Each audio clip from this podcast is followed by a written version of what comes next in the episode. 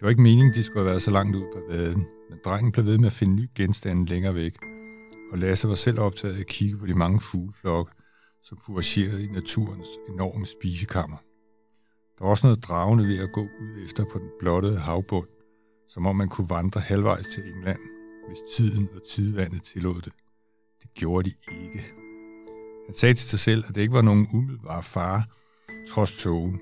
Han tjekkede altid tidvandstabellen, før han gik ud. Der var mindst en time til, til cyklusen vendte. Han havde gået her i hundredvis af gange, men som regel alene, hvor han ikke havde ansvar for andre end sig selv. Da de sidste rester af verden forsvandt i det gråvirvlende intet, spejtede han rundt, kun for at konstatere, at situationen var den samme fuld cirkel. Villes? Jeg er herovre. Drengen svarede med det samme. Han lød forholdsvis tæt på, men afstanden var umulig at afgøre. Han kunne være 10 meter væk, 25 eller væsentligt længere. Du skal ikke være nervøs, kaldte han. Det er kun tog, men vi må ind med det samme. Jeg er ikke bange. Jeg har altså gået i tog før. Tag det roligt, jeg kommer. Jeg er 11 år, Lasse, ikke 5. Stemmen lød noget længere væk. Lasse anede nogle tankruller, der lå 3-4 meter væk. Men det var også alt. Her endte hans univers. Verden var reduceret til under 10 meter i diameter. Til synlædende Tankrullerne fadede ud i togen og kom i fantasien til at fremstå som bugtende fangerarm på et væsen, der lå og lurede uden for hans synsfelt. Jeg kommer hen til dig. Sekunder efter var tankrullerne også borte. Han så sin egen støvlesnuder på sandet og en meter rundt. Det var den tætteste tog, han nogensinde havde oplevet. Han gik ind i et område med tusindvis af tomme skaller efter døde knivmuslinger. De knasede som tynd is. En sprød, uskøn melodi, der overdøvede alt. Vilas! Herovre. Lasse stoppede. Hvad? Jeg er herovre. Hvor? Tal til mig. Ved et gammelt jernstativ, det er sunket ned i vandet. Stemmen lød fjerner, øh, eller også var det indbildning. Lasse hørte ham hoste et par gange og trampe ud af muslingbæltet til ren sand. Togen var en smule lettere her. To store sten lå som sorte kroppe og ventede på at blive oversvømmet som alt andet herude. Alt.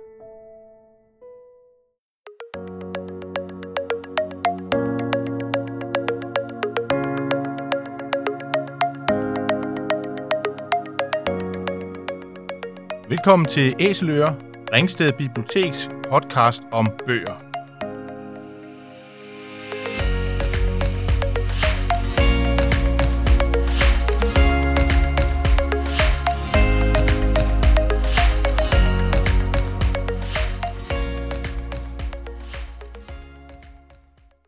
Hej, jeg hedder Morten.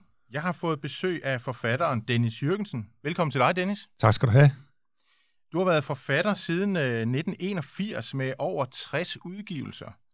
Du er jo mest kendt for at skrive til børn og unge, men siden 2014 eller deromkring, der har du, der har du skrevet for voksne, og så er du, så er du blevet kendt for krimiserien med efterforskningslederen Roland Triel fra Københavns Politi. Og det er jo en serie på i alt seks tykke bind.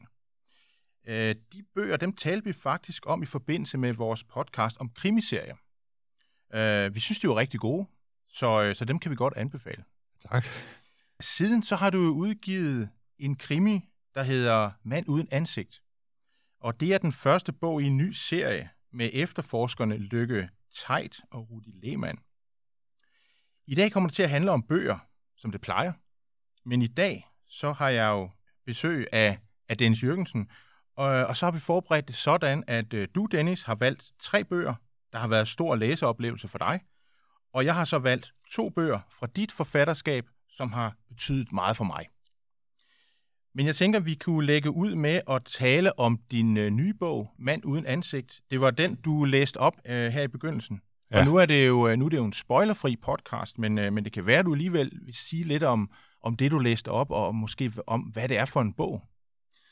Jamen, det er jo en krimi øh, i sådan den hvad skal vi sige, opklarende tradition med politiefterforskere. Og øh, den starter, som man kunne høre ude på vadefladen øh, i Vadehavet, hvor der bliver fundet et lig. Og det er ikke at spoil særlig meget, fordi det sker helt i starten af historien. Og øh, det er så øh, ikke første gang, at der er sket øh, forbrydelser i det område. Og det gør, der er blandt andet året før, der er forsvundet en lille pige på 6 år, øh, og hun er aldrig blevet fundet, og man har aldrig fundet nogen eventuelt bortfører. Og det lokale politi, de har altså ikke været i stand til at opklare det her. Øh, og nu finder man så det her lige af den her mand, som øh, man finder ud af kommer fra den samme by, som pigen gjorde. Og øh, som sagt, det lokale politi, de, de er sådan ret, de er i hvert fald ikke øh, været i stand til at komme videre med det her. Så øh, fra højere instans, der finder man så ud af, at vi må have nogen øh, ud til at kigge på det her, der har mere erfaring. Og da livet øh, ude på vadefladen, det ligger sådan lige på grænselandet mellem Danmark og Tyskland, så er der både dansk og tysk politi, der bliver involveret.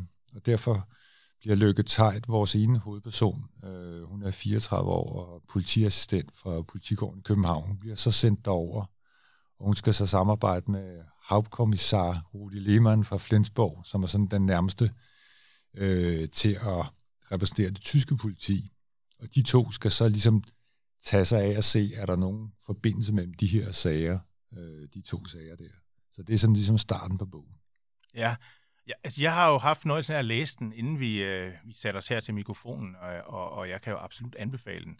Jeg kom faktisk til at tænke på en dansk tv-serie, den der hedder Broen, som, øh, som har lidt det samme sådan oplæg, hvor man har en, en øh, der er begået noget kriminalitet ude midt imellem Danmark og Sverige, og så kommer der netop en svensk efterforsker og en fra Københavns politi, og de skal så arbejde sammen. Og det er jo lidt det samme, sådan den her grænse, crossover øh, ja. par, som vi har her. Ja.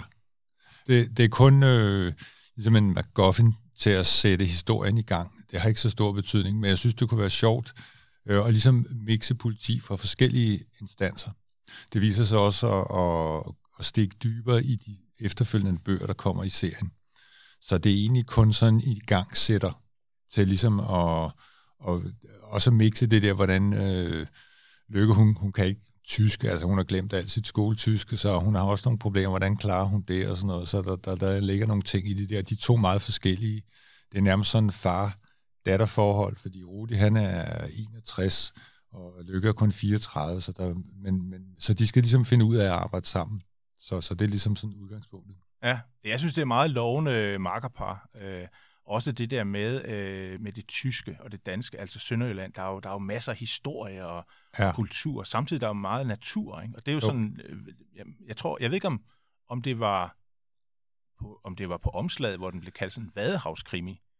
Øh, det, det er sådan et helt nyt begreb i krimi-genren, vil jeg sige. Altså, det er en meget stor øh, genre faktisk i Tyskland, i tysk, øh, inden for tyske kriminalromaner. Der er sådan en hel masse, der foregår nogen på Sylt, og, og der foregår andre steder. Øh, jeg synes, det var interessant at bruge også naturen som en med- eller modspiller, øh, som det ligger sig lidt op af den her nyere øh, Nordic Noir-tradition, øh, især i vores naboland, hvor der, der er nogen, noget større vider, altså jeg læste krimier fra Island og Sverige, hvor man ligesom bruger naturen, øh, som kan være både troner, øh, og, fordi den, altså man kan forsvinde i den, og der kan ske ting og sager, man er langt fra hjælp, Øh, så på den måde, så spiller den også en rolle, øh, også i den her historie. Så den er ligesom sådan med til at danne selve rammen. Fordi tit, ofte krimier jo foregår i byer, eller sådan, og det gør den her også til vis grænse, men altså naturen spiller en ret stor rolle. Ja, og det fik vi også fornemmelse i det, du læste op i starten, ikke? at vi oh. er ude et, et sted, hvor, hvor man ikke rigtig... Det er meget sløret, og det er jo naturen, der ligesom slører det her, øh, det her sted, hvor ja. vi er så er det jo, nu snakker vi jo lidt om Roland Triel-bøgerne, øh, og øh, vi møder, at vi møder jo ikke Roland Triel, men der er en meget fin lille reference til Roland Triel i, som, som jeg synes er, det bliver man jo glad for, når man har læst Triel, ikke? Så, så for, oh, der bliver han lige nævnt der, ikke? Jo. Det, det, det er sådan nogle, øh, sådan nogle små ting. Det er, ja, ja, jeg, vil ikke lade være. Altså, det er noget, jeg også har gjort i nogle af mine andre bøger, sådan lige at referere til en anden serie, eller nogen sådan lige ganske kort uden ja. det. Altså, det, det betyder ikke noget for historien, når man læser den, men, men dem, der kender de andre bøger, så, oh, det var meget skægt, det lige var Triel, der blev nævnt. Han er jo også på politigården. Så. Ja, nemlig. Altså, så tror man lige, Nå, ja, okay, så der ved man også ligesom, hvad det er for en verden, man er i. Så ja. Hænger sammen. Jeg tror, jeg tror, det var Balzac, der var, han var jo mesteren til at skrive øh, alle sine bipersoner ind som hovedpersoner og, og lave det der... Øh, ja, han lavede den der, den menneskelige komedie, som er sådan gigantisk. Han, han satte sig i virkeligheden for at beskrive alle høj og lav inden for den franske øh, det franske samfund der. Sådan en mægtig, fuldstændig vild ja. præstation, men han var ja. også en fantast. Ja. Ja, ja, det, det er jo, øh, det, det, sådan noget kan jeg godt lide, og det tror jeg, der er mange læsere, der godt kan lide, det der med, at, at der er noget sådan intertekstuelt, og øh, ja. en tekst taler til den anden, ikke? Ja. kan. Så, så er der noget andet, jeg lader mærke til, og det er sådan set ikke noget med selve handlingen, men det, det er selve bogen, fordi øh, jeg sidder med bogen her, og der er jo sådan et, et smusbind på, som der jo er, men når man så fjerner det her smusbind, så, ser, så er, er selve bogen jo udformet efter øh, noget, som optræder i handlingen, og det ved man jo først, når man har læst bogen. Men, men, øh, men, men det er jo en, øh, en cigaræske ja. øh, af det mærke, der hedder Sincara. Øh, nu cigaræsker er jo lidt sjældne, men, men tidligere, der var, jeg kan da huske, jeg havde da nogle, øh, nogle cigaræsker, jeg havde fået af mine øh, bedsteforældre, tror jeg, hvor jeg havde legetøj og ting i. Ja. Så, så det der med at gemme noget i en cigaræske, ja. altså, øh, så ved man, Jamen, det er rigtig ja. fedt. Øh, forlaget valgte, valgte at gøre lidt ekstra ud af bogen øh, og pakke den ind på den her måde. Og det er jo ikke tilfældigt, som du siger, at det er en cigarkasse, fordi det spiller en vigtig rolle i historien. Så, og det er meget skægt med, med det der med smusbind, fordi øh, jeg som bogsamler, det, det er det første, når jeg får en ny bog, og hvis der er smusbind om, så tager jeg den af for at se, hvordan det ser Men der er mange, der ikke opdager det. Ja. Og nogle gange så opdager de først, siger gud, der, hvad er det der, der er inde under, ikke? Så nogle gange er det sådan en ekstra surprise, der ligger. Der er også selvfølgelig også nogen, der ikke opdager det, men, men øh, jeg synes, at noget er sjovt. Ja. Altså. ja. For mig var det en overraskelse, fordi jeg, øh, jeg havde sat mig, øh, jeg skulle læse den, og så sidder jeg så i min lænestol, og så tænker jeg, at jeg kan tage lige smusbindet af og lægge det, så, så jeg ikke ja, sidder og fedter det gør jeg også altid, for ikke at ødelægge det. Præcis, ikke? Og så, uh, hold da op, hvad er det for noget spændende noget? Og, og der kan jeg huske, der var jeg jo ikke, der var ikke så langt inde i bogen, så jeg vidste, hvad det her var. Så, så, så, så det var jo sådan lidt, ah, da jeg så Okay. Så, ja, det har en betydning. Ja, det, det, er, det synes jeg er meget raffineret. Men ellers så, øh, så tænker jeg, at vi skulle, øh, vi, vi skulle i gang med at snakke om nogle andre bøger, og, øh, og, og som sagt, så, så skiftes vi lidt til at, at, at komme med nogen. Og, øh, og hvis jeg så starter, øh, så har jeg jo valgt en af, af bøgerne fra dit forfatterskab, ja. øh, som har betydet meget for mig. Og det er jo den, der hedder Djævelens Hule. Ja. Og øh, jeg vil sige, at øh, jeg læste den, da jeg var ung, og øh, jeg har genlæst den sidenhen, og jeg synes stadigvæk, den holder. Det er en god historie. Det er jo herligt at høre. Den ja. er skrevet i 1983. Ja. Det var min fjerde bog. Okay, så, så, så den er ja. meget langt tilbage, men jeg husker den også, som den var sjov at skrive. Ja, det kunne jeg godt forestille mig.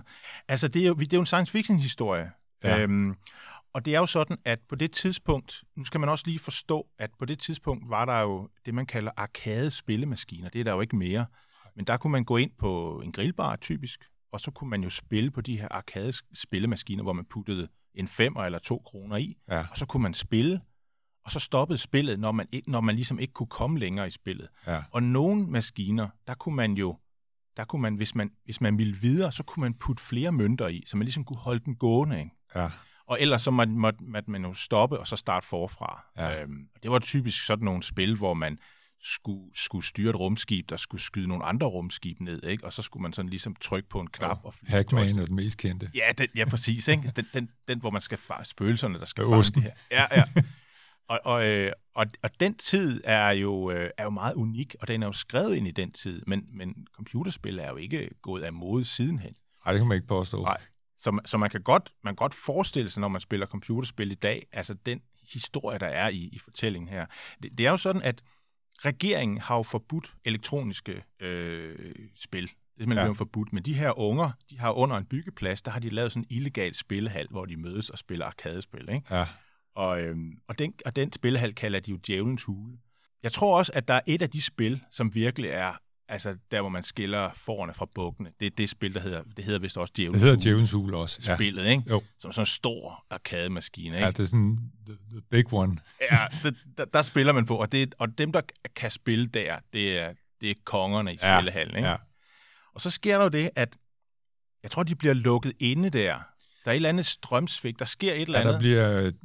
Der, der er jo ligesom... Øh de skal ned gennem sådan en luge, sådan som jeg selv husker det nogle, nogle ja, år ja. siden, jeg kiggede i bogen. Øh, og den, den der luge bliver ligesom spærret, det vil sige, lufttilførselen bliver ligesom brudt af. Det, at den bliver holdt i gang af, øh, så længe spillet kører. Så har hovedpersonen, Christoffer tror jeg nok, han hedder, øh, når han sidder og spiller, så længe han holder spillet i gang, så holder han lufttilførselen i gang. Så det bliver sådan virkelig en kamp på liv og død. Og han har jo trænet sig op til at spille det her spil, øh, og, og nå ligesom slutningen på det. men, men det gælder så virkelig, som sagt, øh, i mere end en forstand livet her.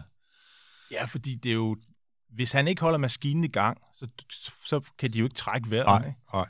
Så, så det, er der, det er jo virkelig liv og død med den her spilmaskine. Og det ja. kan jeg huske, det var det, det var det jo også, da vi spillede på de der arcade-maskiner. Ikke? Altså, ja, men det er jo fuldstændig grebet af det. Altså, det, det bliver det vigtigste i verden, men Ja. man er i den der verden. Så jeg kan godt forstå, når folk er fascineret af, af computerspil. Det er også derfor, jeg ikke vil have det derhjemme, fordi så bruger jeg alt for meget tid på det. Ja.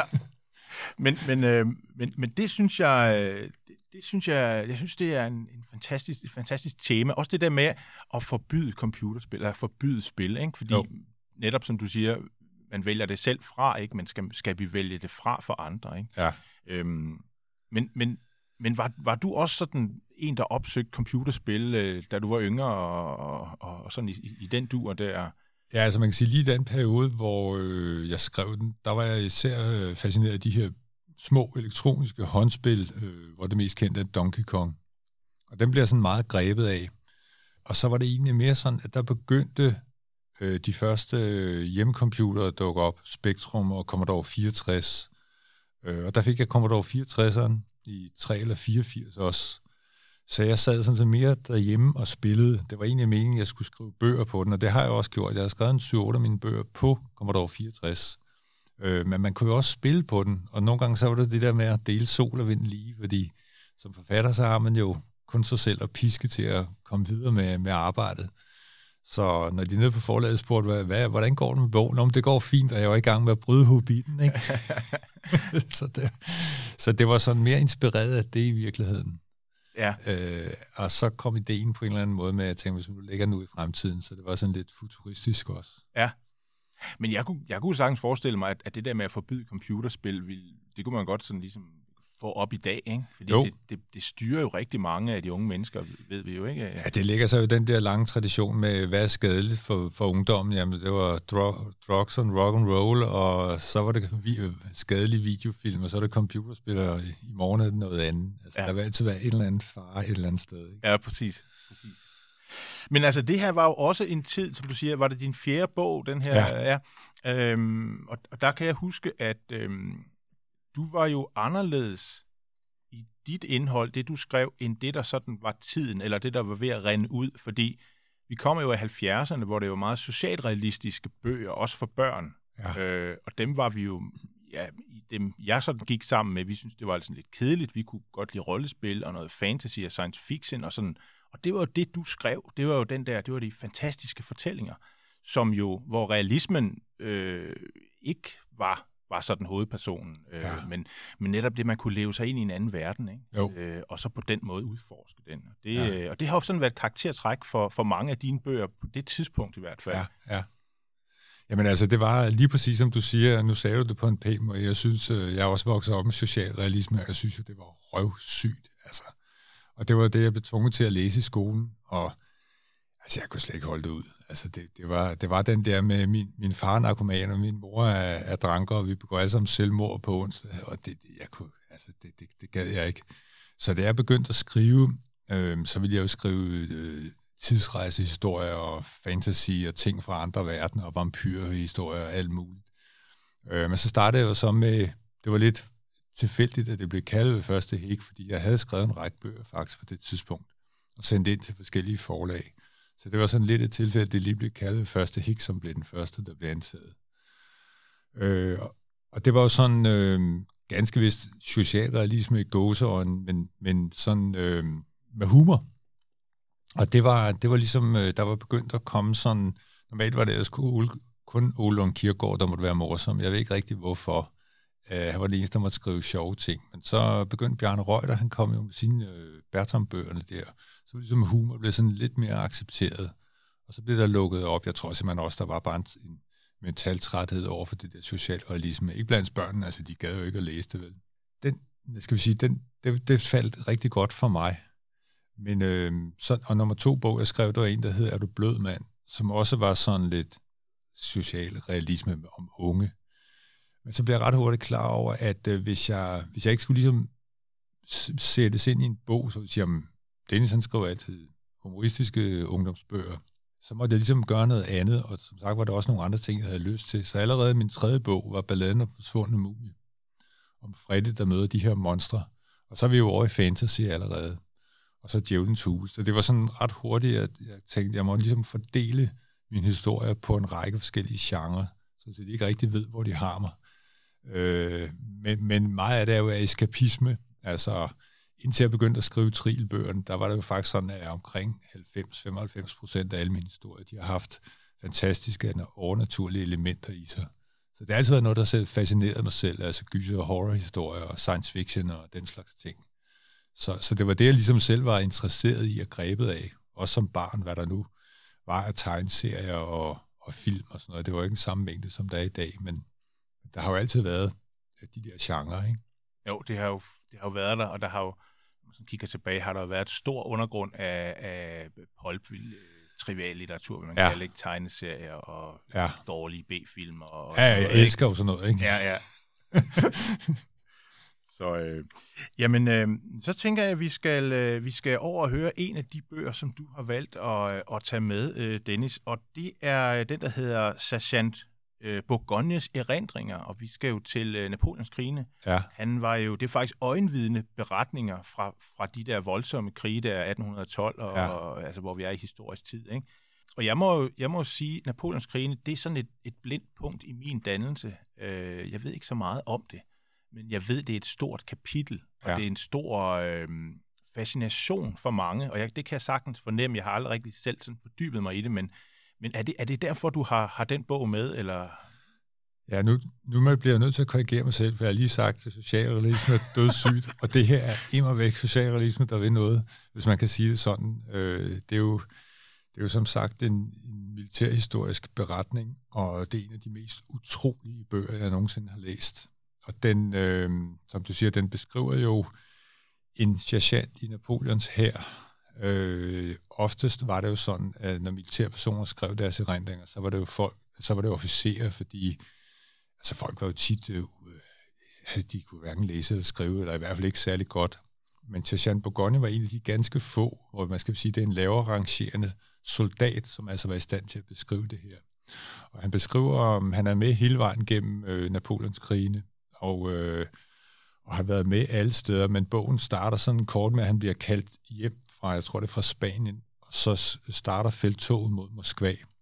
Og øh, der beskriver, beskriver han hele sin, øh, sin tur med det der plus retur. Og jeg er i hvert fald helt sikker på en ting, at Hitler har aldrig læst den bog, fordi hvis han havde gjort det, så tror jeg, han har tænkt sig om to gange, fordi det er, det er fuldstændig vildt. Altså, og det, det foregår jo i øh, 1811 eller 12, tror jeg det er og det er jo på hesteryg, og, og de bevæger sig op for at forsøge at, at indtage Rusland, og det, det er en fuldstændig håbløs opgave. Øh, der er det enkelt stort slag, noget slaget ved Borodino eller sådan noget, men ellers så handler den mest om, at de prøver at nå frem til Moskva, den her hæren, og øh, russerne, de bruger den der, den brændte jords taktik, hvor de brænder alt af, øh, og så trækker de sig bare tilbage. Og Rusland er så stort, så det er nærmest ligesom en al evighed. Det kan bare blive ved. Så når, når Napoleons her når frem, jamen så er, er alt det bare rygende ruinhåber. Der er ikke nogen mad. Der er kun det, de selv medbringer. Og i starten klarer de sig, men det bliver sådan mere og mere desperat. Øh, fordi, øh, og så kommer vinteren jo også samtidig. Og altså, de, de der beskrivelser, ja, altså, der er ingen splatterfilm, eller selv Stephen King må, må stå af her, og det interessante er, at han ikke, for det første er han enormt god til at beskrive det øh, billedmæssigt, men han udpensler det ikke. Det er bare matter of fact. Altså, det var sådan, det var. Og han kan altså rise op, altså nogle billeder, jeg tror, det er 20 år siden, jeg har læst bogen, og der er nogle billeder, der står sådan fuldstændig klart øh, i hovedet på mig, øh, hvordan han beskriver det her. Og det simpelthen bliver den enkelte soldats overlevelse, fordi da de når Moskva, så har russerne, for det første, de, de har gjort det, at de lukker alle fængslerne op. De slipper, slipper alle fangerne løs. Øh, de lukker sindssygsanstalterne op, så gaderne er bare fyldt med gale folk og røver og banditter. Og så sætter de ild til det hele, så der er hele gader, der står og brænder. Alt er bare, øh, de dræber alt, øh, øh, heste og ting og sager, eller hvad, alt det dyr, så der ikke er noget at spise. Og på et tidspunkt bliver, det er jo så det interessante, i modsætning til Hitler, som jeg nævnte før, at Napoleon var jo med altså han er jo med op på, på stedet, men de bliver klar over, at den, den her kan de ikke klare. så jeg tror, det er der omkring de når, hvis nok. Altså, jeg er ikke særlig meget inde i Napoleonskrigen ellers, øh, men det er mere sådan selve beretningen, der, der er helt fantastisk. Men, men så begynder de at trække sig tilbage, fordi de siger, at det, det er en håbløs opgave. Og der begynder herren sådan mere og mere at gå i opløsning. Øh, og der fortæller Sergeant Bourgogne, hvordan de faktisk øh, deserterer og sådan trækker sig væk fra herren, fordi de har større chancer for at overleve, øh, når de ligesom er væk, øh, hvor de kun er enkelte personer, fordi så skal de brødføde færre. Og de skriver nogle fuldstændig vanvittige ting. Altså, de, øh, altså til så har de jo ikke mere mad og drikke, øh, og de, øh, de slår heste ihjel, og så prøver de at skære dem op for at drikke blodet, men det når at dybfryse, inden de simpelthen får det drukket. Øh, og der, der er jo også øh, kvinder og sådan noget med, der, der er også, han beskriver sådan en kvinde, der føder sit barn, og så hører de det her barn græde det meste af natten, og så bliver det jo pludselig tavst. Så næste morgen, så vågner det ved et skrig, øh, og så sidder hun med det her barn. Det er bare fuldstændig dybfrosen, ligesom et, en grillkylling. Fordi det simpelthen er så koldt, og hun har ikke kunne holde det varmt. Og sådan er der beskrivelse efter beskrivelse, hvordan han, han fortæller, at der var et sted, han kommer hen. Øh, han, han hører sådan, der er en kirke, der er helt mørkt, og så, øh, han, jeg tror, han er på flugt fra nogle andre soldater, så prøver han at gemme sig i en kirke, hvor han ser, der er lys. Og så hører han sådan noget musik, der er en eller anden, der sidder og spiller derinde. Øh, og han når til, sådan, hen til kirkegårdsmuren og øh, kravler over. Og det er sådan meget knoklet og tungt. Alt er dybfrossen. Øh, og han, han kravler hen over det her. Og da så først, han kommer hen til kirken og kan se skæret fra kirken og vender sig og kigger tilbage, så kan han se, at det, han er gået på, det er lige. Det er ikke en lig, der ligger, fordi man bare smidt folk ind over der, fordi de kunne ikke grave dem ned. Det er fuldstændig dybfrossen. Og der sidder sådan en, en, en øh, alkefuld øh, officer og spiller på det her orgel, fordi folk, altså de er bare blevet mere og mere vanvittige, altså de gør alle mulige underlige ting. Og sådan er der den ene beskrivelse efter den anden, men igen, altså han beskriver det sådan meget nøgternt, og sådan øh, helt øh, enkelt i virkeligheden, hvordan det her foregår. Også hvordan de de røver, han, de tager alt muligt, altså kostbare malerier, han har sådan en kæmpe sabel, som bare er det pureste guld med diamanter på. Og til sidst kan de jo ikke slæve det med, så de smider det bare, det ligger bare på vejene, altså der ligger guld og ædelsten og alt muligt på vejene. Og der er ingen, der gider samle det op, for det handler bare om at overleve. Så pludselig bliver du klar over, det er det, det handler om, ikke? Og, og, og så tænke på, at det her, det er altså, det er oplevet. Det, det er virkelighed. Ikke? Ja, hold da op. Det, det, det er meget dramatisk. Øh øh, altså situationer, ikke? Fra, jo, fra, fra, fra en voldsom krig, og som, som du siger, Hitler gentog jo... Øh, han troede også, han kunne nå det inden vinteren. Ja. Det kunne han så ikke. Og så ja. laver de den her knivtangsbevægelse. Ja. Interessant, sådan en, som du siger, en sergeant, der ligesom kunne formå at skrive de her ting ned, og han har vel ikke, han har ikke haft nogen, han har vel bare skrevet det ned. Jeg tror, han var i fangenskab, da han ja, han, skrev det, ikke? Jo, i hvert fald, altså efter krigene stopper så, at da han bliver ældre, så sidder han og skriver de her, ja, sådan som jeg ja. husker det. Og der findes kun en to-tre, øh, hvis nok, militære øh, beretninger, som er skrevet af øh, sergeanter, fordi, eller af menige. Fordi som regel var det dem, der var bedre, bedre uddannet, de var officerer. Øh, så, så det er ret usædvanligt, altså. Ja. Det, det er vist nok, øh, så vidt jeg ved, en meget anerkendt bog, sådan i øh, folk, der interesserer sig for militærhistorie generelt. Ja. Så den kan vi godt anbefale. Helt klart. Ja. Øh, Sergeant Begonies erindringer. Men så går vi videre til en anden bog, som du også har med. Det er også, ej, det er ikke en krigshistorie, men, men det er noget med en soldat i hvert fald. Øh, og der er vi jo rykket op i, øh, den, jeg tror, den udkom i starten af 70'erne. Øh, det er den bog, der hedder Chakalen af Frederik Forsyth. Ja. Jeg mener, det var hans første roman, altså ja. sådan en fiktionsroman, som blev en kæmpe succes og blev filmatiseret øh, for år efter, og, og vist er filmatiseret flere gange. Hvorfor har du taget den med, Dennis? Jamen, det var, hvis jeg lige skulle finde et tema i de tre bøger, jeg har valgt, og Bourgogne var sådan 100% realisme, så er Forsyths bog, den er sådan, øh, den er fiktion, men den er baseret på til dels til virkeligheden, fordi det var sådan, at General de Gaulle, øh, som var præsident for Frankrig på det tidspunkt, altså jeg tror, den er skrevet 2 eller 73, Øh, Forsyth var oprindelig øh, hvad hedder det, journalist for BBC og har været en masse steder udstationeret i Biafra og andre steder. Og så blev han træt af det, så ville han øh, ligesom skrive en, en spændingshistorie og bruge noget af sin baggrund, sin, øh, sin erfaring på det. Og øh, der tog han så fat i det goal der, som jo var en sådan ret øh, kompromilløs øh, præsident, og der skulle efter sine have været omkring ni attentatforsøg på det goal gennem tiden. Og så postulerer Forsyth i bogen, at der er tiende, og der bruger han så en, øh, det er de der OAS, som er sådan den, dengang var, det var Algeriet, det var øh, fransk øh, koloni, og de lavede det sådan en oprørsstyrke, som forsøger at, at, at dræbe det Gaulle, øh, for ligesom at, at få Algeriet frit. Og øh, der går øh, forsvarshistorie ud på, at øh, de har prøvet selv, men de er så infiltrerede spioner, så de kan ikke, øh, de kan ikke lave noget, uden at det bliver røbet ind, og så bliver øh, planerne, så går de i vasken. Så de hører en udefra, en som er ukendt, og det er sådan en englænder, øh, som man aldrig bliver klar over. Han går under forskellige navne, man bliver aldrig klar over, hvem han er.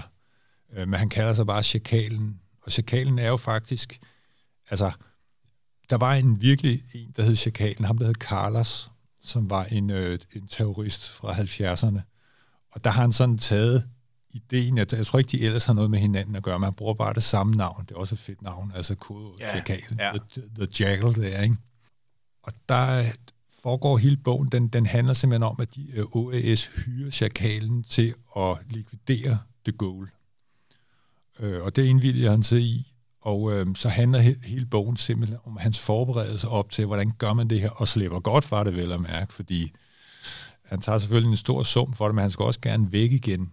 Og, og det er altså simpelthen en eminent god thriller. Også især, øh, altså den første øh, Fred Cinemans udgave, øh, filmatisering med Edward Fox i 73, den er også sindssygt god. Jeg tror, jeg har set den 20-30 gange. Altså, det er en fed, fed film. Det er et eksempel på, hvor filmen faktisk er næsten lige så god som bogen. Og der, der går den hele tiden på det der med, at de bliver klar over, at der er en, der er ude efter det goal. Men det goal var sådan meget... Altså selvom han fik det at vide, jamen det, var, det måtte de bare... Det, han ville ikke gemme sig. Altså han, han ville træde frem alligevel. Så de bliver klar over på et tidspunkt, op til Bastille-dagen, der, eller Frankrig øh, befrielsesdagen der, der, der, der er muligvis der, at attentatet det kan foregå. Og de er hele tiden på jagt efter, de kommer på sporet af chikanen. Men hver gang han lige et skridt foran, og det går sådan hele bogen med, om det er simpelthen så forrygende godt. Og han laver alle mulige underlige ting, altså alle mulige forberedelser, som tænker, hvorfor gør han det, hvorfor kører han det, hvorfor gør han sådan. Og det har selvfølgelig en betydning, sådan så øh, det hele det hænger sammen til sidst. Og den blev jo også en international, og det er i dag en klassiker inden for thriller. Det er, det er en eminent øh, bog, altså den er helt fantastisk. Jamen, jeg kan huske, at jeg læste den selv, øh, da jeg var ung, og min far læste den og anbefalede den til mig, og, og, og det er virkelig en god altså en spændingshistorie, øh, ja. og, og han er jo, forsynet er jo fantastisk. Han skrev, øh, jeg kan huske den, der hedder Odessa-kartoteket. Ja, den kom bagefter. Som kom bagefter, som også er utrolig spændende ja. om, om, øh, om hele opgøret efter 2. verdenskrig med de her øh, Gestapo, øh, der, der flygter til Sydamerika, ja. og, og ligesom stadigvæk er... Er sådan en gammel nazikult, der stadig ja, holder præcis, væk. Ikke? Det, det, er jo, det er jo også... Øh, ja, det er altså, jo guf. Ja, lige præcis. jeg kan huske, der er sådan, det, jeg tror, den åbner med sådan en scene af en, øh, af en jøde, der er ved en eller anden øh, teater for eller andet, og så får han øje på en tatovering på en af dem, der er med. Og så kan han ligesom se, den der kender han, den der tatovering, og så ja. går han så til en af de her øh, nazi-jæger, ikke? og så ruller så hele Lavinde. historien der. Ja. ja. Altså, man kan jo ikke lægge den fra sig. Nej. Og man... Ja, Forsat har også sådan den der meget realistiske stil, lidt uden sammenligning. Altså, på, på nogle punkter, ligesom Bourgogne, altså, det er bare sådan, det er bare sådan, det er. Og han beskriver det sådan ret øh, minutiøst. Altså han går ned i nogle detaljer, men det, det er bare spændende, ikke? Fordi han har gjort det, er jo formentlig, fordi han er, var en, en erfaren journalist. Han lever stadigvæk. Og det har han så brugt. Så det er jo ikke sådan øh, de store landskabsbeskrivelser, som det er heller ikke det, det handler om. Altså det, det, det, det, det er sådan skåret ind til benet, men det er bare eminent godt skruet sammen, altså. Ja, jeg kom faktisk til at tænke på, Dennis, i, øh, altså, han er jo, jeg ved ikke, hvad ham her, øh, Chakalen er, men han er jo meget sådan, der er meget militær præcision, og meget sådan elite-soldat uddannelse bag, ikke? Jo. Øh, jeg tænker på, i dine bøger om Roland Triel, der er der jo også et spor, der handler om den her militærenhed. Er, er, det, er det forsys, der, der lige øh, springer op der af fascinationen? Ja, altså, jeg har ikke tænkt over det, det direkte, men, men jeg kan faktisk også godt lide den der sådan meget matter-fact-stil, Altså den der, hvor man sådan, den, den beskrivende, forklarende stil, mere end sådan måske den poetiske i virkeligheden. Øh, jeg vil ikke sige, at det bliver en instruktionsbog, men, men det, det er svært at sige præcis, fordi det kommer jo sådan, når man skriver, så, så er det sådan, så, så skriver jeg sådan, som jeg synes, det skal falde. Øh, så det, men, men, men jeg kan godt lide at bruge det sådan der, sådan, og så nogle gange gå i detaljen med visse ting. Så, jeg, det er sgu spændende at beskrive det her. Men man skal måske ikke øh, beskrive på fire sider, hvordan et våben skilles ad og samles ad, men, men, men der, kan, der, der, der er ligesom nogle gange så er der nogle scener, som ligesom er oplagt at sige, den her, den, det, det, det, det tror jeg skulle læseren. Altså hvis jeg ligesom synes, at det her kan være interessant, så forhåbentlig gør læseren det også. Det modsatte oplever man også, hvis man begynder at kede sig, når man sidder og skriver noget, så tænker man, okay, nu er på vej ud den forkerte vej, så keder læseren sig formentlig også. Ikke? Ja. Men det er interessant, fordi det er jo det der med at beskrive noget minutiøst, øh, sådan meget øh, fakta. Ja. Øh, og netop når man har med de her elite øh, korps at gøre, så er det jo også meget opbygget, at det er planlægning planlægning ja. og udførelse og planlægning. Og jeg kan huske, at øh, Jan Guillou gør det også øh, i hans øh, øh, Kokrus fortælling med den her øh, svenske efterretningsspion, øh, agent, militærmand, der jo også er uddannet SEAL, tror jeg, i USA, ja. og som jo også har ligesom sådan en systematik i bogen, ja. hvor man ved, at øh, jamen, han er i nærkamp, er han eminent, ikke? Og, og han behersker alle våbentyper, og sådan den ja, der... Ja. Øh, super, uh, super soldat, ikke? Ja. Som, uh, jeg ved ikke, om det er sådan en drengrøvsting, men... det kan godt være, ja. uh, men jeg kan godt lide det faktisk. Jeg lader mærke til de trilbøgerne også, at der er det der, det der spor, som, uh, som, ja. som jeg synes har nogle tråde tilbage til for eksempel uh, chakalen. Jamen, det er helt klart. Altså, det, det skal heller ikke den værste at stå i gæld til. Nej, bestemt ikke. Bestemt ikke. Uh, det, det, det giver også spænding, en element, ikke? Og noget jo, dramatik jo. Til, jo. til en fortælling, ikke? Jeg tror også, det er ligesom sådan en, en fornemmelse af, om det fungerer eller ej, og det tror jeg kun, man ligesom kan hvis man gør det tilpas længe, at man ligesom får en fornemmelse af det, ligesom med alt muligt andet træning. Virker det her, eller virker det ikke? Ja. Og så må man så håbe, at ens redaktør også synes det. Ja. øhm, nu skal vi til en af dine bøger, eller det vil sige en af dem, jeg har valgt, men som du har skrevet. Ja. Øh, og jeg har jo ikke kunne begrænse mig, jeg har valgt to bøger, og det er jo fordi, de hænger sammen. Øh, det, er, det er de, øh, kan man kalde det en duo, man kalder en trilogi, kan man kalde det en duo? Det ved jeg ikke, om man kan det. Øh, ja, du, det er det nok. Duo, ja. jeg ved ikke, om det findes Nej. også inden for litteratur. men, øh, men det er øh, den bog, der hedder De hængte mænds hus, og efterfølgeren, der hedder Gylberen. Ja. Og der er vi, der er vi jo tilbage i slutningen af 90'erne. De kommer sådan lidt i, i, efter hinanden der, ja. ikke? Og øh, i den første bog, der befinder vi os jo, øh, vi er jo tilbage i 1928, ja. og øh, vi er i USA.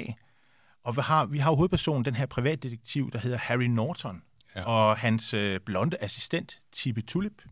Og de er jo kørt ud til et hus ude ved kysten, og øh, der skal de aflevere tre pakker, mystiske pakker, som ifølge en gal mand, de har talt med på, øh, på sådan en sindssygt hospital, tror jeg det er, øh, de her tre pakker, de kan redde verden fra undergang.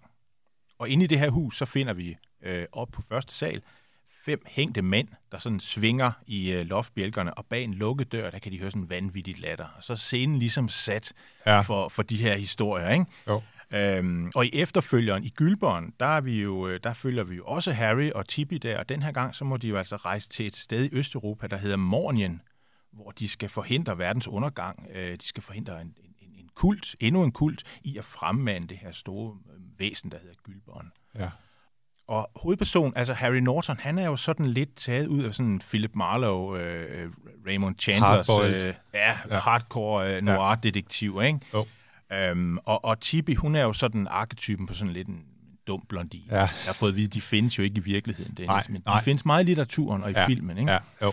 Og, og det er jo sådan et godt markerpar, synes jeg. Øhm, og den første bog, der møder vi faktisk også en anden øh, person, ham der hedder Professor Quinn, ja. som er, øh, han er, han er ikke så distræt som professor Thorne Sol, men han er sådan den her professor-type, ja. ikke? Der, der, der, der, der, der, øh, der forsker i noget meget mystisk, som man ikke rigtig ved, hvad er. Ja. Øhm, og, øhm, og jeg vil faktisk godt læse noget op fra den bog, en kort passage, hvor vi, øh, hvor vi øh, møder ham her, professor Quinn, som er kommet i besiddelse af en ganske særlig bog. Nu handler det om bøger, ja. så jeg tænkte, det var relevant. Ja, fint. Så jeg prøver lige at læse noget op derfra. Okay. En bog, sagde Tibi. Ja, mis, men ikke en hvilken som helst bog. Det er Rullcratio Leumenstik. Tibi dunkede den gamle mand i ryggen gentagende gange med flad hånd. Hov, stop! Hvorfor gør de det? Undskyld, sagde hun. Jeg troede, de fik noget galt i halsen. Professoren lå og rejste sig. Han gik rundt i stuen med bogen ind til sig, som om det var hans nyfødte barn. De misforstår Miss Tibi. Det er bogens titel. Ruish Gratio Le Omnenstik. Det betyder de hængte mænds orden på bjergnepalesisk. Et oldgammelt orientalsk sprog, som ikke tales længere. mange lærte i parapsykologien har let efter dette værk i overvis. De fleste tror, at det er gået tabt for længst, eller aldrig har eksisteret til at begynde med, ligesom med ungdommens kilde eller de vise sten. Med dette værk i hånden kan jeg tage et tierspring videre i min forskning. Hvad er det egentlig, de forsker i? spurgte Harry. Dennis, det må have været en fest at skrive de her to bøger. det var det også. Jamen ganske kort, fordi øh, de er jo baseret på H.P. Lovecrafts Cthulhu-mytologi.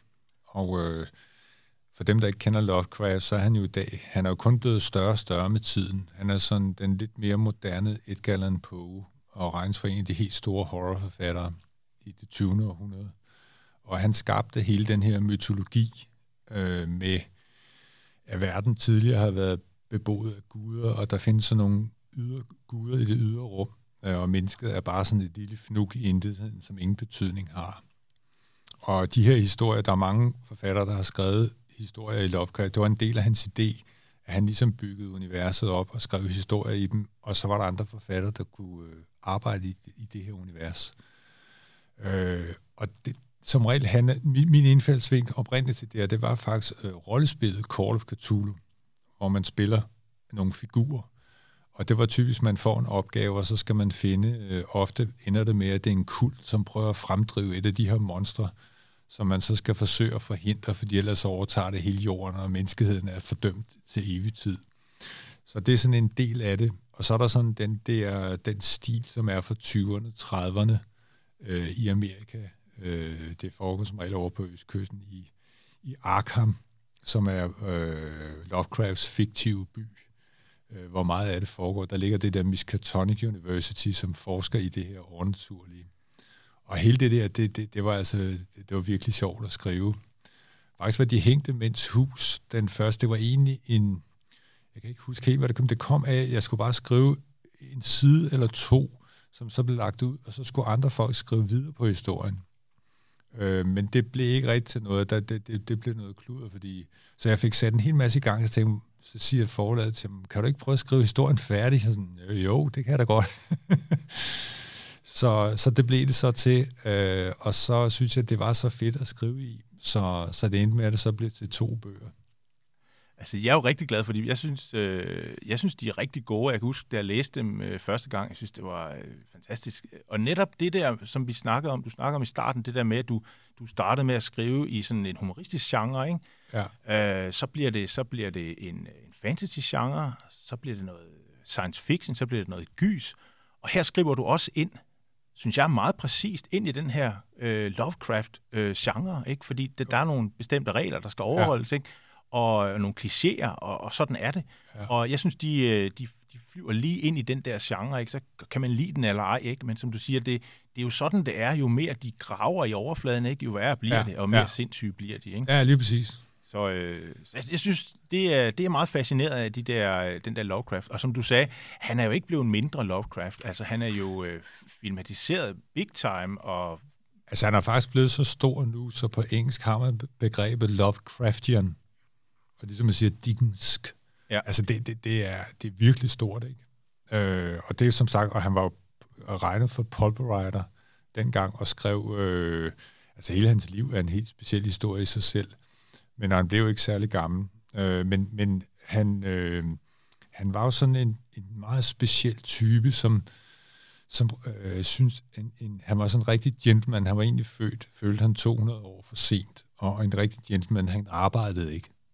Så det der, når han sad og skrev, så havde det ikke noget at gøre med arbejde. Han, han tog jo, ofte tog han jo ikke noget øh, for og så hjælpe andre forfattere. Altså, man har hans, jeg har hans uh, Lovecraft's letters, hans korrespondence, det var typisk breve på 30, 40, 50 tætskrevne sider.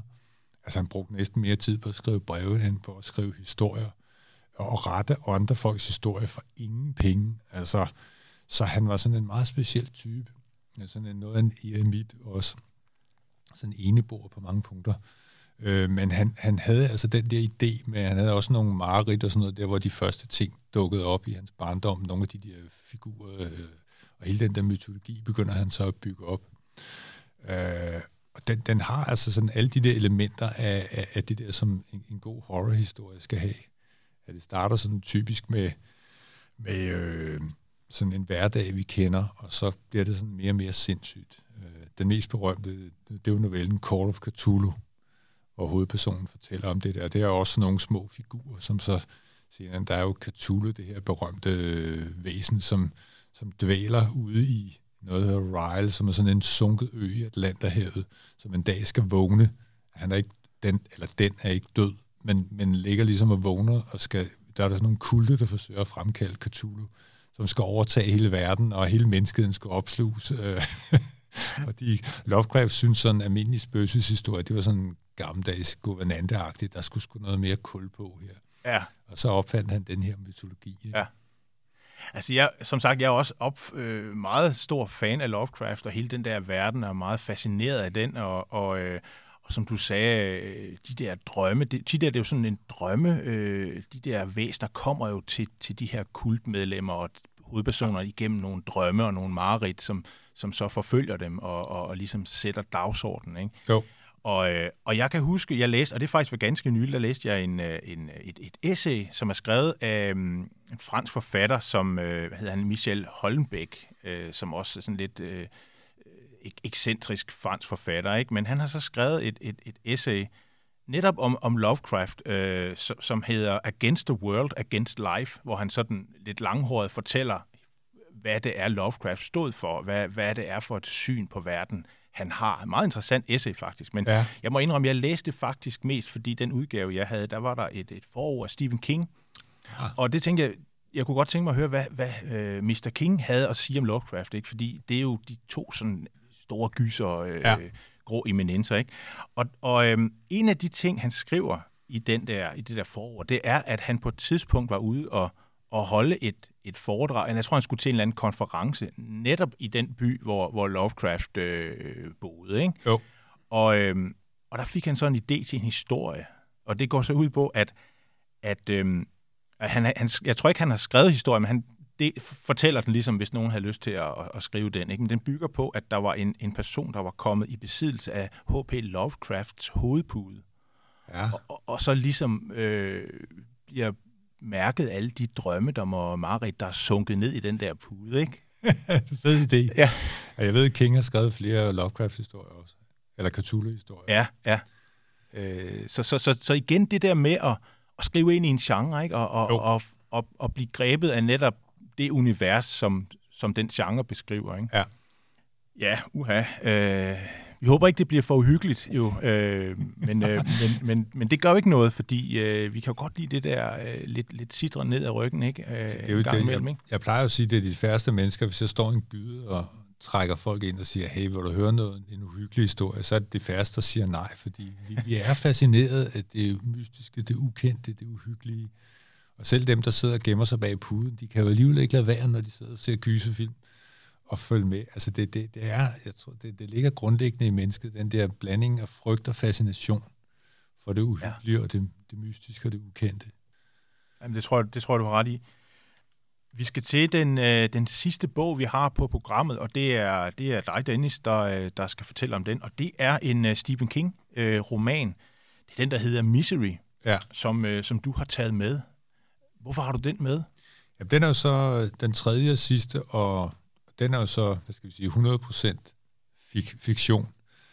Og den, altså Stephen King er jo også en af mine helt store favoritter, så det er jo svært at vælge en bog. Men jeg tænkte, nu tager vi Misery, fordi den også handler om bøger og især om forfattere. Og den handler jo, der er sikkert mange, der har set filmen, men den handler jo kort om, øh, om den her forfatter, som øh, skriver de her romance-historier om Misery Chastain, tror jeg nok, hun hedder. Og det har han sådan haft ret stor succes med, men, men det er sådan Roy Barbara Cartland-stilen, og han har mere i sig. Altså, han er dygtigere end som så. Og han har tænkt, nu har jeg faktisk tjent tem- temmelig mange penge på de her Missouri-bøger, og dem, øh, det tror jeg, skulle lukke det af, og så vil jeg koncentrere mig om at være, at blive en mere seriøs forfatter. Øh, og det gør han så. Han skriver den sidste Missouri-bog, øh, hvor Missouri dør, og øh, så han sidder sådan oppe i sådan et, øh, en bjælkehytte oppe i bjergene, og det er sådan en vinter, og så er han færdig med den og tager hele manuskriptet øh, med at køre hjem og køre galt øh, i sin bil i ens næste år. Og han bliver så fundet af den her sygeplejerske, Annie Wilkes, som tager ham i pleje. Øh, og for det første bliver man ret hurtigt klar over, at hun er, hun er tidligere sygeplejerske, men der er et eller andet, der ikke er helt fungerer, som det skal. Og hun er number one fan af Misery-bøgerne. Og mens han jo ligger der bedøvet af drugs, så læser hun jo manuskriptet og bliver klar over, at Misery dør. og det er det sidste. Så hun beholder ham, og mens hun plejer ham, og så tvinger hun ham jo til at lave historien om, fordi Misery må jo ikke dø. Og det er jo det udgangspunktet tager med historien, og den er jo, den er fuldstændig klaustrofobisk, den her. Altså, filmen er god, men i bogen, der er det kun oplevet ud fra hovedpersonen. Det vil sige, at han forventer jo, formoder, at man leder efter ham. Men vi ved det ikke, fordi vi kommer aldrig uden for det hus, hvor han er. Så det er hele tiden set fra, ud fra hans synsvinkel. Og det er, altså man skal gøre sig selv en, en tjeneste at læse bogen, fordi den er, det er bare king for fuld udblæsning. Det er. Jamen, det er en fantastisk historie, og, og jeg må indrømme, jeg har ikke læst bogen, men jeg har set filmen flere gange. Ja. Øhm, og sådan er det jo ofte med Stephen King-film at, og bøger, ikke? At, at man kan godt lide filmen og bogen, men, men de, de kan lidt forskelligt. Nogle gange er, lidt, er de ikke så vellykkede filmatiseringerne, og andre gange øh, så er de rigtig gode. Jeg tror, øh, King siger selv, at det her er en af hans favorit. Altså, jeg tror, han har sådan en af på top 10 over hans filmatiseringer. Jamen, den, er, den er helt klart i, i den gode ende. Det, ja. det, det er en af de bedste. Altså, Rob Reiner er en rigtig god instruktør, øh, og det er også nogle super gode skuespillere, øh, Kathy Bates og, og James Caan der. Det er dog sådan i bogen, altså man fornemmer, at fysisk virker forfatteren i bogen, han virker fysisk mindre, og hun er sådan en kæmpestor dame. Øh, så den, det bliver sådan ekstra skræmmende på en eller anden måde, hvor de har lavet det lidt om. Altså, det er skræmmende nok i filmen, men man får sådan lidt andet billede, når man, når man så ser øh, filmen i forhold til, hvis man har læst bogen. Men det gør den ikke mindre dårlig. Nej, nej. Altså det, men han er jo uh, James Conner, sådan en macho-skuespiller, uh, ikke? Det er det, øhm. ja. Han har nok synes, det var sjovt at spille den her hjælpeløse øh, hovedperson, ikke? Ja. Der er i, øhm, jeg ved ikke, om det er i bogen også, men i filmen, da han, øhm, da han er færdig med at skrive manuskriptet, så har han sådan et ritual. Det er noget med, at han har lagt en, tror, han har lagt en, en cigaret og en tændstik. Ja og så, så skal han sådan ligesom øh, afslutte med at, jeg ved ikke, om han ryger normalt, men han slutter altid med at ryge. Han ryger Ja, ja. og, og sådan, okay, han, han under sig selv den ene smøg, når han er helt færdig med manuskriptet. Det er rigtigt. Ja. Som, øh, som, som, men, men, er det sådan, nu, nu, som du siger, nu handler det handler jo også om forfatter, altså det handler om det at, at skrive, og det at være forfatter og have nogle fans. Ja. Øhm, har, har, du også, har du også nogle ritualer, når du skriver, Dennis, øh, som, som du sådan holder fast i?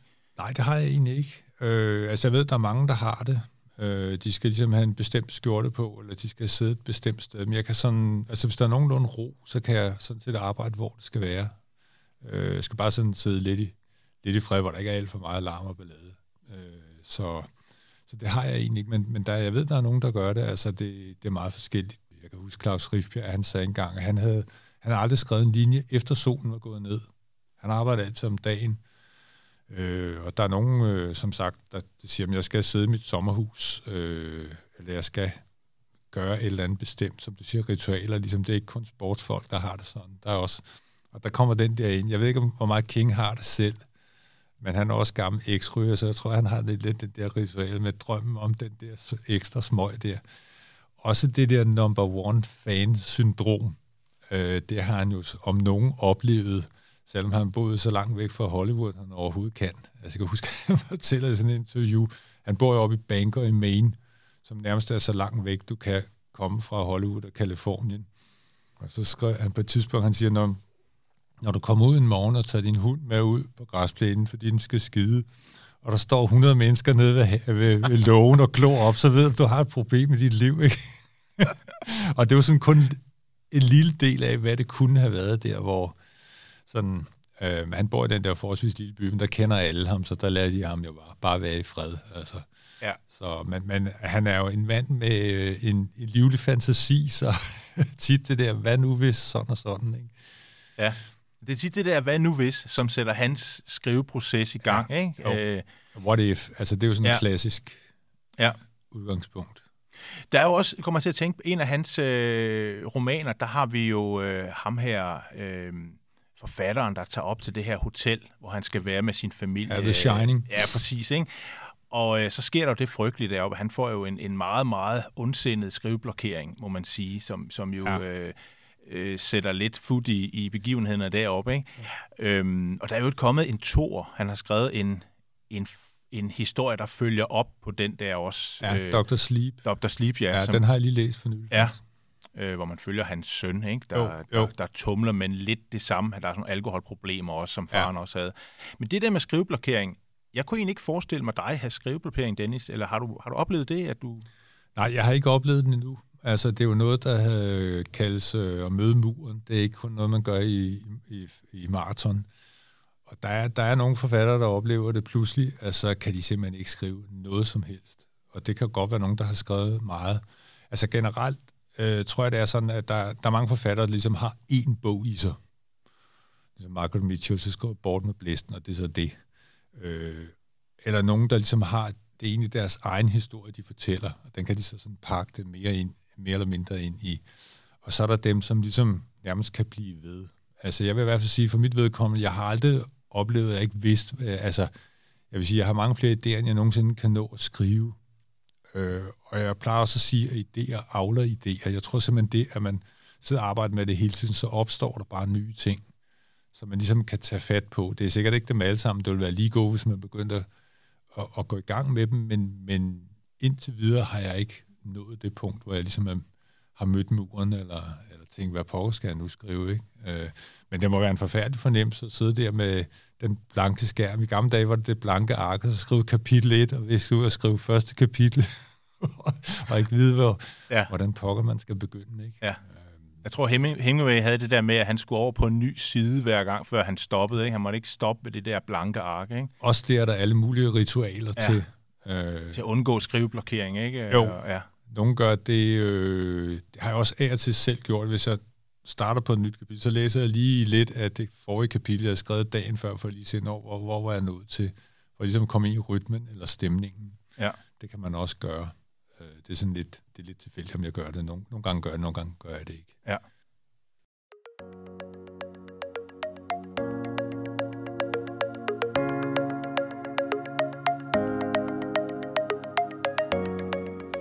Vi skal til at slutte af. Tak fordi du vil være med på besøg, Dennis. Det var en fornøjelse. Hvis du som lytter har brug for at blive mindet om titler og forfattere, kan du kigge på vores hjemmeside ringstedbib.dk under inspiration, hvor vi har samlet noterne fra podcasten. Tak for i dag.